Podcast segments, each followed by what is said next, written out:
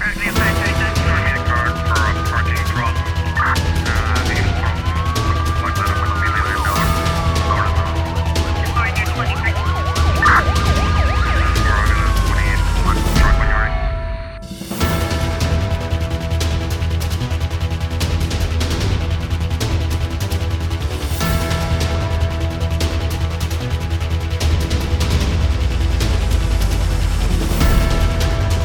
Os trabalhadores da ASA ameaçam entrar em greve por um período de 48 horas de 1 a 3 de setembro. A paralisação deve abranger todas as classes profissionais nos aeroportos do Sal e de São Vicente. Em causa o não pagamento do subsídio de férias de 2021. Segundo informações avançadas esta segunda-feira pela Presidente do Sindicato dos Transportes, Comunicações e Administração Pública, Maria de Brito, a posição do Conselho de Administração da Empresa Nacional da Aviação e Segurança Aérea, que se recusa a encontrar-se com os sindicatos, dizendo que o assunto, o subsídio de férias está fechado, provocou uma revolta no seio dos funcionários, pelo que eh, entenderam partir para uma greve. Maria de Brito informa que o pré-aviso de greve foi entregue na segunda-feira na administração da ASA e na Direção Regional do Trabalho no SAL. A presidente do sindicato deixa claro que os trabalhadores não vão desistir de lutar para que a empresa pague o subsídio, já que, na sua perspectiva, é um direito adquirido. Cabo Verde conta com 27 casos ativos de Covid-19, menos 11 do que na semana passada. Há uma pessoa internada em São Vicente. Os dados constam do boletim epidemiológico divulgado na tarde desta segunda-feira pelo Ministério da Saúde. Quanto à vacinação, o país conta com 98,4% de adultos que já tomaram a primeira dose, enquanto 85,9% já foram completamente vacinados e 36% já tomou a dose de reforço. Em relação aos adolescentes dos 12 aos 17 anos, 87,6% dos cerca de 60 mil já tomou a primeira dose e 74% já estão completamente vacinados. O número de pessoas sem acesso à água potável na Etiópia, Quênia e Somália aumentou de 9,5 milhões para 16,2 milhões em apenas cinco meses. O alerta foi feito hoje em comunicado pelo Fundo das Nações Unidas para a Infância. A Unicef adverte que as crianças no Corno de África e no Sahel poderão morrer em um número muito elevado caso não seja prestada assistência urgente, numa altura em que a subnutrição grave e o risco de doenças transmitidas pela água se sobrepõem. Registros anteriores demonstram que quando níveis elevados de subnutrição aguda grave em crianças ocorrem ao mesmo tempo que surtos de doenças mortais como a cólera ou a diarreia, a mortalidade infantil aumenta de forma trágica e dramática. A agência da ONU refere que no Corno de África e no Sahel, milhões de crianças estão apenas a uma doença de distância de uma catástrofe e a Ucrânia está a assinar os seis meses da invasão do seu território pela Rússia a 24 de fevereiro, com uma exposição em Kiev de equipamento militar destruído ao inimigo.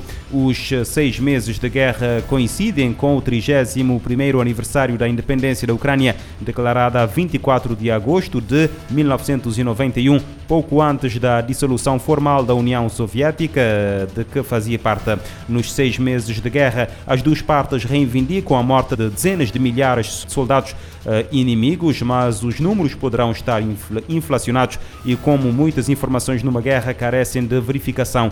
Quanto a baixas próprias, os ucranianos admitiram na segunda-feira 9 mil mortos e os russos mais de 1.300, mas em março também se desconhece o número de baixos civis. A ONU já confirmou a morte de mais de 5.500 civis, mas continua a alertar que o número será consideravelmente superior.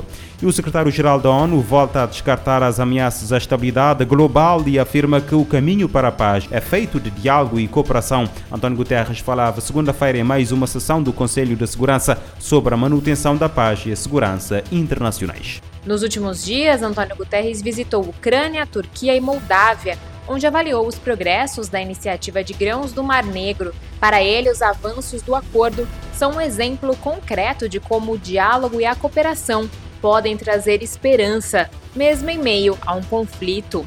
O chefe da ONU pediu que esse compromisso seja aplicado à situação na usina nuclear de Zaporizhia, na Ucrânia. A instalação é a maior da Europa.